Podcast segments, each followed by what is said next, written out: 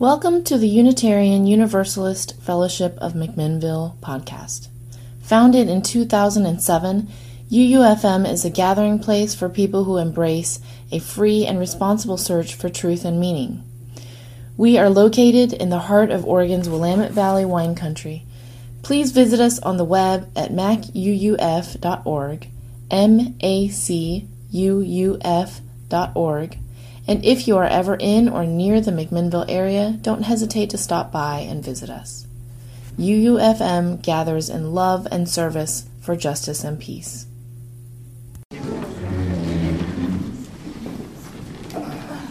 As I mentioned earlier, we are delighted to have with us as our guest speaker today Rabbi Deborah Kolodny.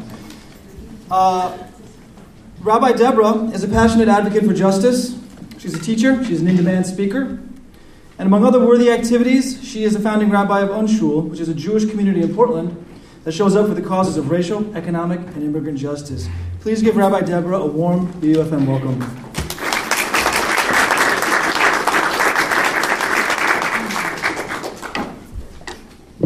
So I thought I was coming to McMinnville, but I think I took a wrong turn and landed up in Lake Wobegon where all the children are about.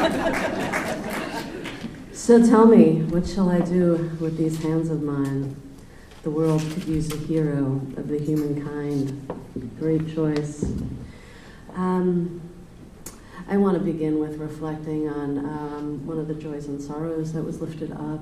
El Paso and Dayton, 29 currently is the death count. And um, I want to offer I want to offer up an invitation. My uh, conversation with you today is going to be about personal ethical development, but I want to invite you as we have this conversation to think beyond your own consciousness and your own relationships with your family and your friends and your community here in McMinnville, but um, think how these principles might be able to be applied in the civic and uh, political realm as well.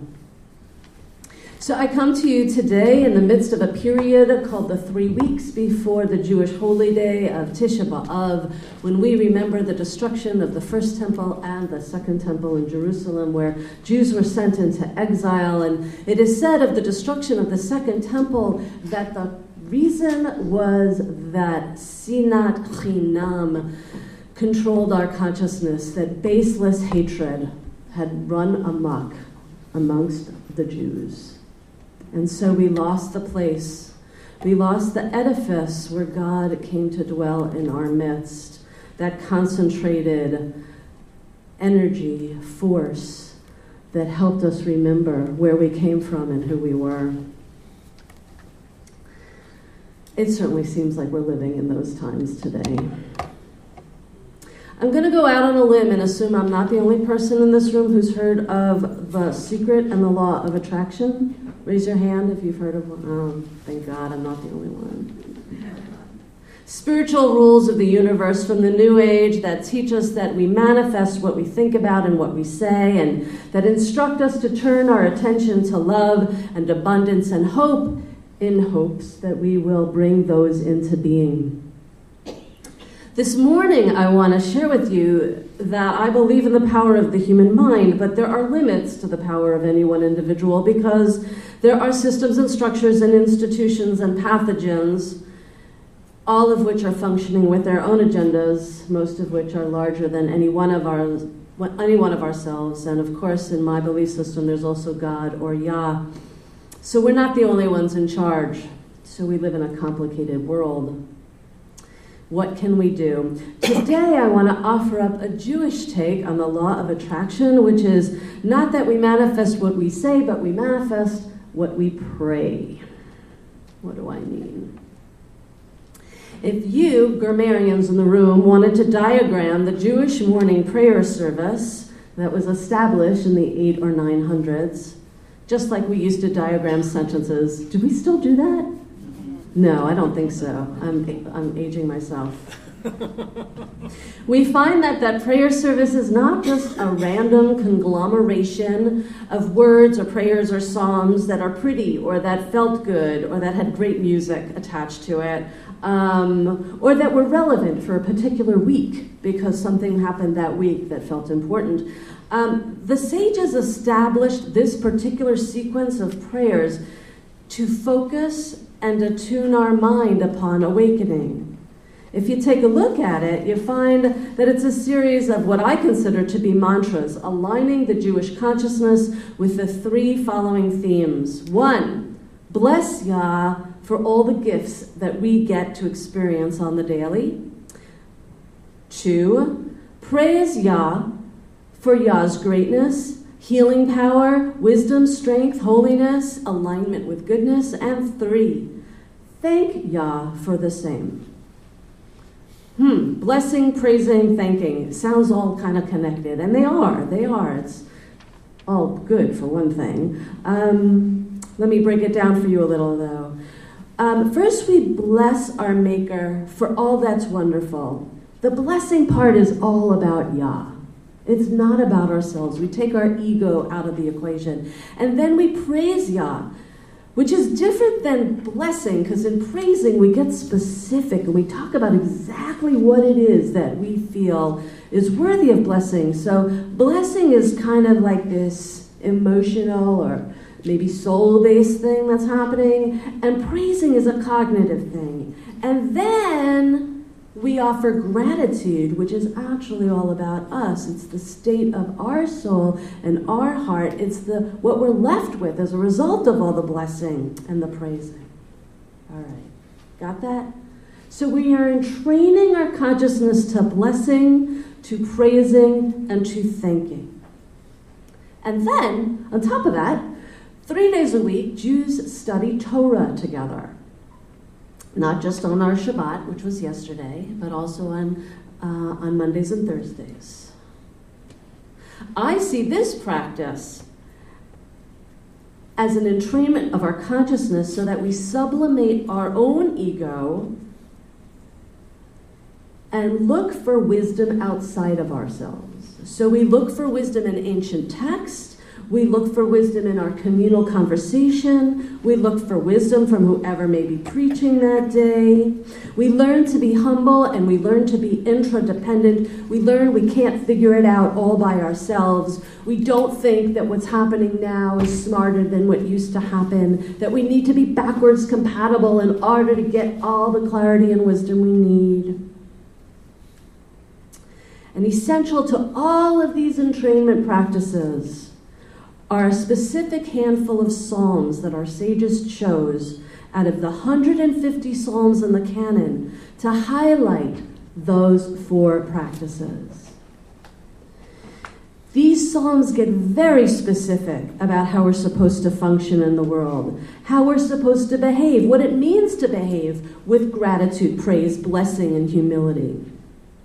One of my favorites, because I think it kind of captures all of these ideas at once, is Psalm 34. And in English, the words that I want to focus on say, Who is the person who wants life, who desires days of seeking good? Never let your tongue speak evil, nor your lips pronounce deceit. Turn away from evil and do good. Seek peace and pursue it.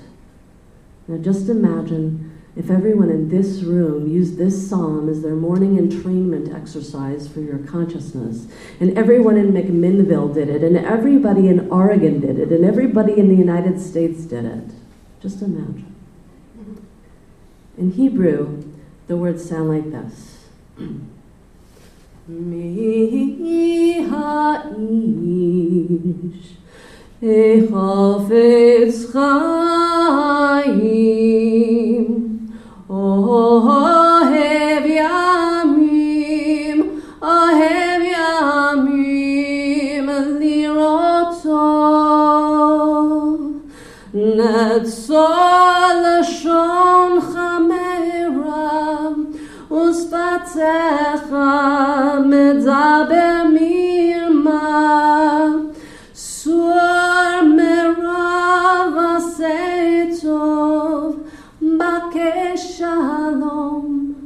Now,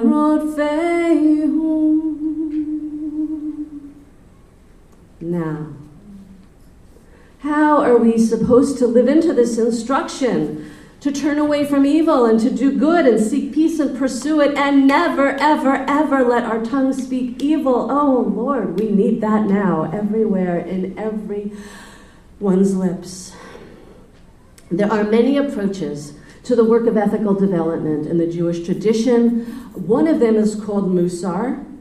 And um, what this tradition invites us to do is specifically cultivate traits that we want to improve on. Lots of us say, all right, we're going to pick a trait for a whole year, because believe it or not, picking a trait for 10 minutes doesn't actually get us to the perfection of that, or even get us to improve it much. Thanks for laughing. So, yeah, you can laugh at any time. Hopefully, it's at the right time. All right, so there are dozens and dozens of specific ethical characteristics that uh, the Musar tradition lifts up. I'm going to just name a few, and in a moment, we're going to take a little bit of time of reflection for you to pick one and think about if you want to spend the next week or month or year working on that, how would you do that?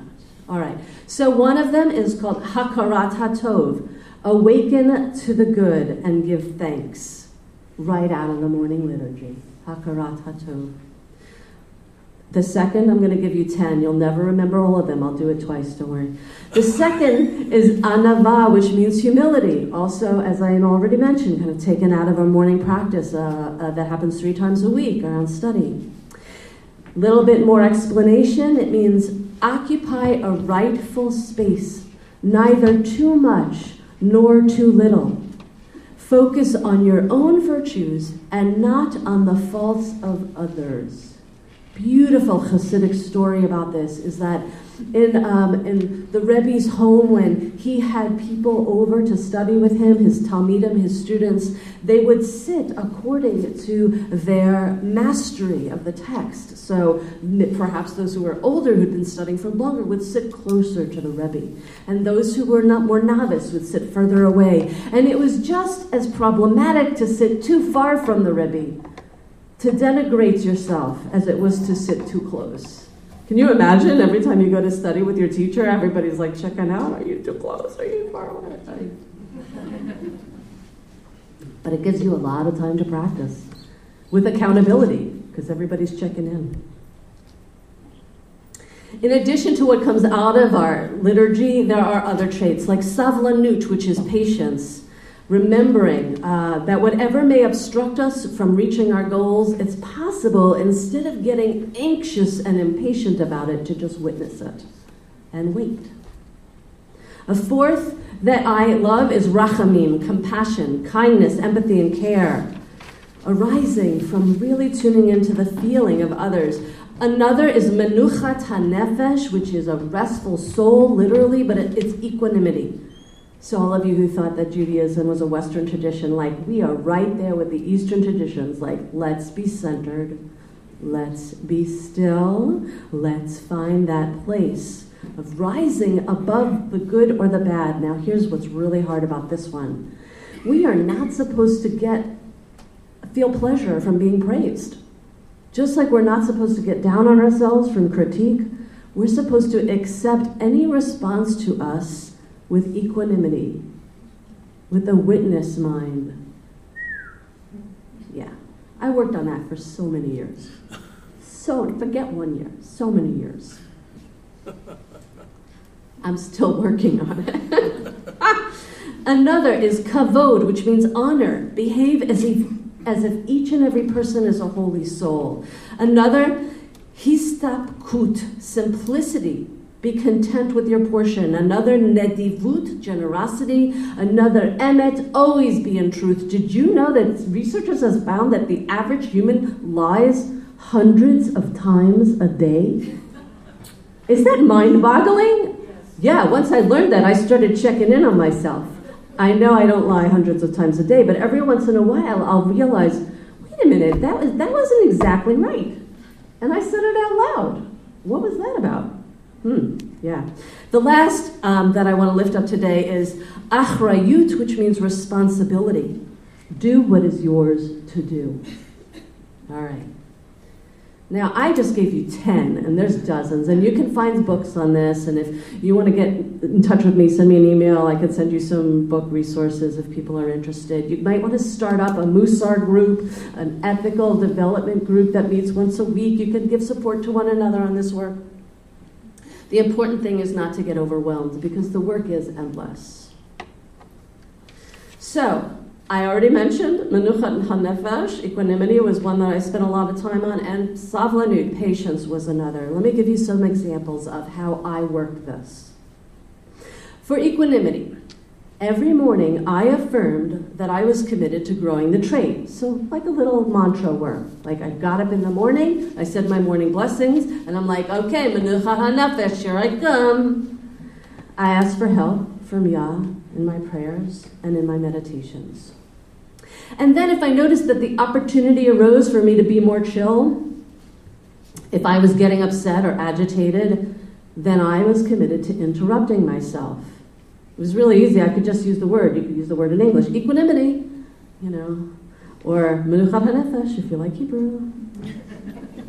and I talked to myself. I said, Deb, you're reacting. You're not responding here. Take a few breaths. And after those breaths, I would say to myself, Deb, let's look at this situation as a witness instead of as an actor. What do you see? And after I got really calm and really clear, I asked myself, Deb, is it possible that this is happening for you and not to you? Or is it possible that this is really not very important? Or is it possible that this traffic will end and you'll get where you need to go and you'll just get there when you get there? to that? Can you release it and move on? Learn its lesson and see, see it as neutral instead of horrible or even fantastic. Really like not being lured into my emotional state being connected to what was going on around me. I could feel fantastic whether or not something fantastic happened. Oh, yeah, that's the important part about not like getting excited when something good comes your way. To be in charge of your own mind state. Okay, does that all make sense? Mm-hmm. All right. So I'm going to list these again, and I'm going to invite you to think, and these are just 10, there's like hundreds, right?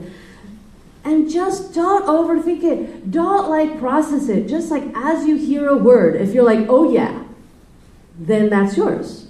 And if I go through 10, and I'm going to do it twice, and nothing shows up for you, try humility.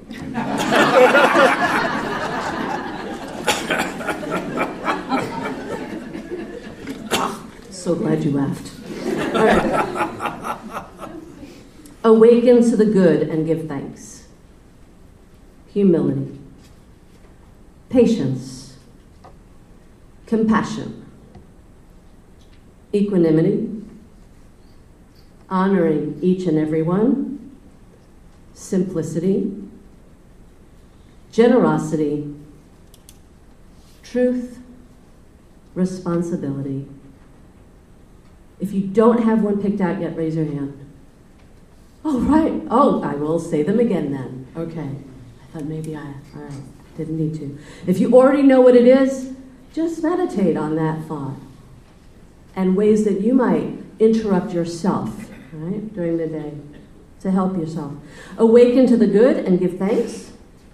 Humility, patience, compassion, equanimity, honoring each and every one, simplicity, generosity, truth, or responsibility. All right.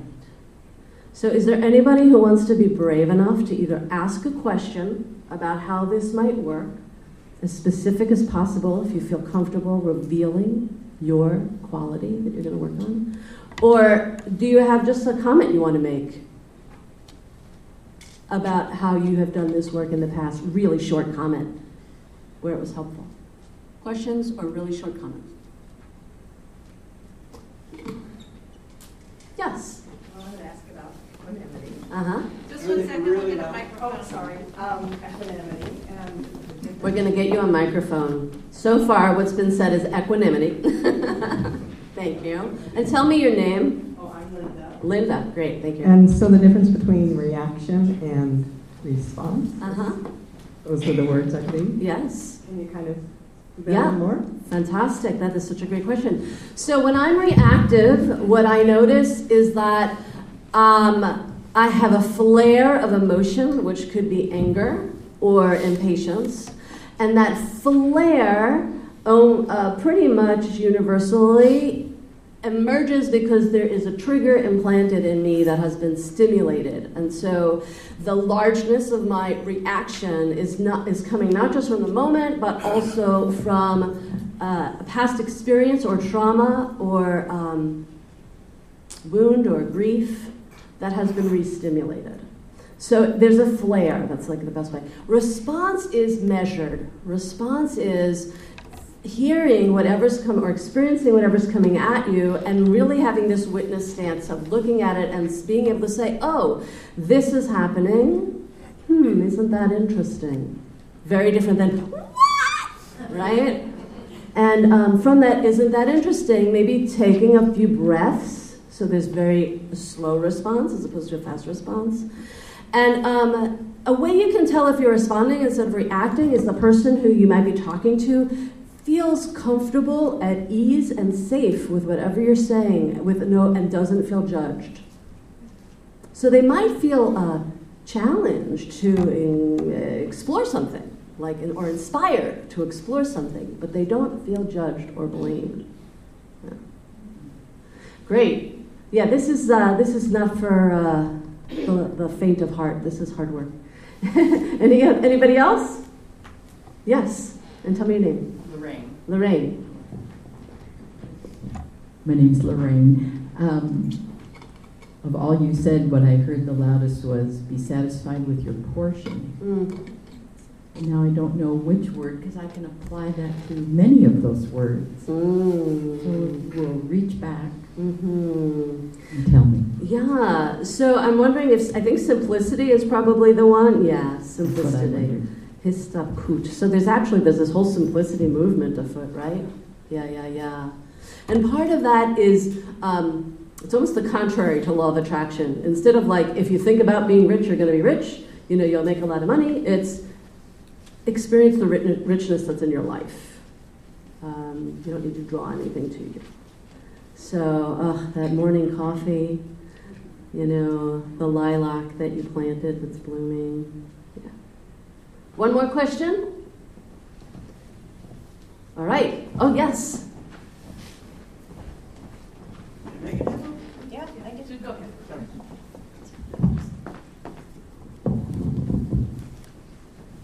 I wanted to ask a little more about what you said about responsibility is to do what is yours to do. Yes.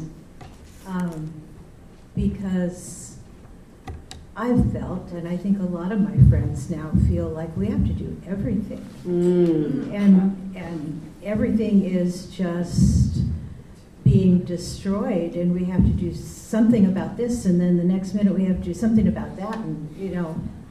Can you talk a little more about what's yours to do? Yeah.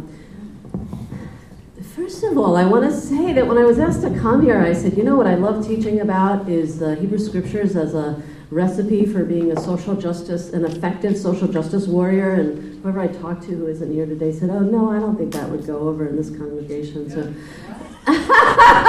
so when you ask that question, I'm like, Bamer! All right. Um, yeah, so what I, I'll, I'm going to tell you what I have figured out for myself. So it's not the answer, it's just my answer in this moment. Because, of course, I've had the same experience. I noticed that every person of goodwill I knew was rushing to every rally and every vigil and every march and um, every canvass and, and writing every letter, and it is impossible to do it all. So I decided that what was mine to do was uh, to show up when there was a specific goal attached to an event or an action that was that could be achieved and that had um, an array of strategic um, actions that were supporting it. And I got that recipe from the civil rights movement. So here's the example. When the Woolworths counters were desegregated, it wasn't because there were marches. It was because there were people who learned how to do civil disobedience and be beat up and spit on and abused at those counters, and they performed that civil disobedience. And there were mass mobilizations, and there were negotiations with the CEO at, at Woolworth, and there were lawsuits, and probably more. So there was this array of strate- strate- a strategic campaign, and in less than a year, that lunch counter was desegregated. Right? So that's what I mean when I say I actually don't show up. I'm not going to go to the vigil on Tuesday night in Portland for the victims of the El Paso and Dayton shootings. I feel very powerfully aggrieved. I feel overwhelmed. But there's only so much that I can do. And that, to me, will not affect change. It might comfort my soul, but right now, my soul doesn't need comforting. My soul needs to work for gun. Uh, frankly, gun prohibition would be like what I would say, but.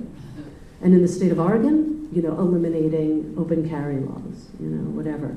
So I say, what's the act for me? It's what is the action I can take that's going to achieve a specific goal that's actually going to help the problem? Long answer. Great question. Thank you. All right, we could have more conversation, but I was I think I've already hit my 20 minute mark. So let me continue. I have a few more things to say. So as we go into this work, which is hard enough, I'm going to go back to the difference between reactivity and responsiveness and say that uh, urge to be reactive exists in all of us because all of us are walking wounded and all of us have those places where we're, you know, except the Dalai Lama, maybe. I think the Dalai Lama has figured it out.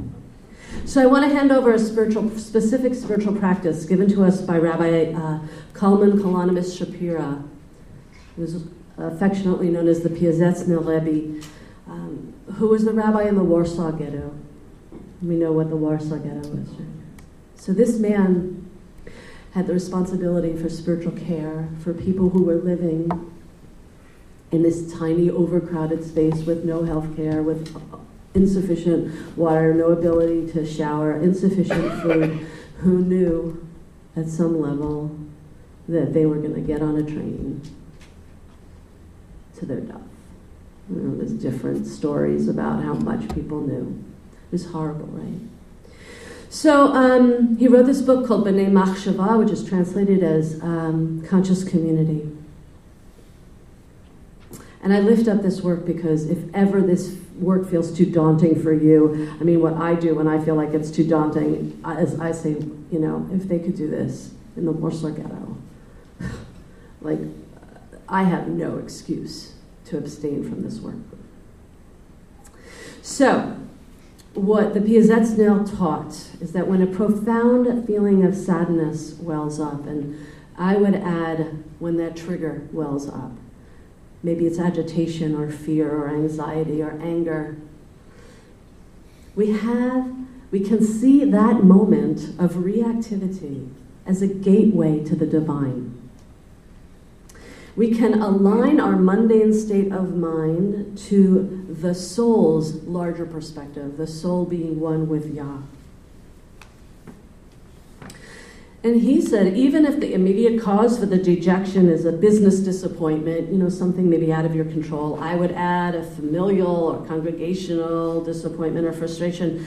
Go off, find a private place, and pray. And you don't have to believe in God to pray. I know who I'm talking to. You don't have to believe in God. to pray. You can pray to the universe. And ideally, he said, you should recite a psalm that has a bearing on your situation. And for you, you could um, pick something out of your hymnal that's a favorite um, comfort hymn. So, step one, go to a private spot and witness your feelings and feel them fully. So, step one is extract yourself from the situation. So, don't be react, don't ooze out on everybody. Step two, recite that hymn or song. So, allow something outside of yourself to help you. You're not alone. You don't have to do this work alone. There's many wonderful psalms, but I'm going to skip by those because you, you have your own canon of music. Step three, pray in your own words for help. The Piasetzner said, You can't just rush home from work and start saying words without paying attention to your feelings. You have to feel your feelings. So take some time and concentrate on the problem. Maybe its situation is really serious. It troubles you so much, it's become a real obstacle. To whom can you turn? The Holy One holds the world in their hands. Go to God now. Approach the sovereign. And for you, if you don't believe there's a sovereign, if you believe in the universe, or you believe in creation, or you believe in collective consciousness, whatever you believe in that's bigger than you, go to that. And sing that psalm or that hymn. And then pray in your own language about the situation, what is troubling you, why it's troubling you, what your feelings are and feel your thoughts clarify and clarify and clarify. And then after you speak, be silent and see if anything arises either from within or outside of you to give you more clarity than your mind could have, could have given you. Allow your intuition or something in the universe to speak to you and see if you get clarity. I love the questions I asked before, so I add those questions to the Piasetzner's practice. How is this happening for me and not to me is a great one. At the end of it, seal it with another hymn, the same hymn, another psalm, the same psalm. I love Psalm 23. Yah is my shepherd, I shall not want. I have nothing to fear because Yah is with me really feel that the force of the universe is with you. The Piasetzner says, You will feel satisfaction and joy as you say this. Indeed, Yah is with you. These few moments as you express the simple truth in your heart are moments of elevation and grace. Whatever it was that triggered you was the gateway to elevation of consciousness enlightenment state, if you want to think of it that way. Huh, you might be excited the next time something triggers you. Ah, doorway to God, stairway to heaven. You know, let me go to my let me go to my meditation spot, right? Your whole day is affected. You will continue, he says, to feel spiritual grace and clarity and peace. Your soul, he says, was in heaven today. What could compare with that? Thank Yah in your own words. And then he says, as an ongoing matter, it's not enough. The goal is to imagine that you're in the presence of the divine at every moment. That presence is within you, that presence is within everyone you encounter. That presence is within all of creation. This practice is a first step to entraining your mind to that.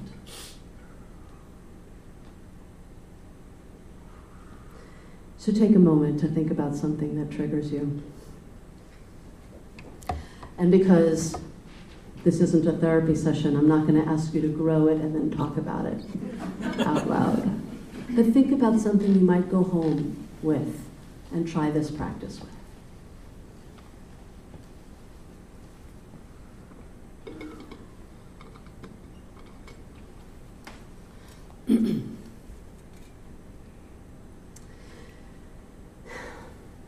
As we bring this to a close, I realize you might be thinking, ugh, this is so much work. And it is. Well, what's the payoff? Let's return to Psalms. Psalm 92 has a verse that says, The righteous shall flourish like the palm tree and grow like a cedar in Lebanon. Planted in the house of the Lord, they shall flourish in the courts of our God. They shall still bring forth fruit even in old age. They shall be fresh and full of sap to declare that the Lord is upright. Yah is my rock, in whom there is no unrighteousness. What is the reward? Flourishing, happiness, an elimination of unrighteousness. Hundredth monkey theory says enough of us humans get this right, and we change the world. May we all commit to being our best, to doing the holy and effective work of ethical development, and as a result, may we all flourish in creativity and vitality and satisfaction of a life well lived. Thank you. Thank you.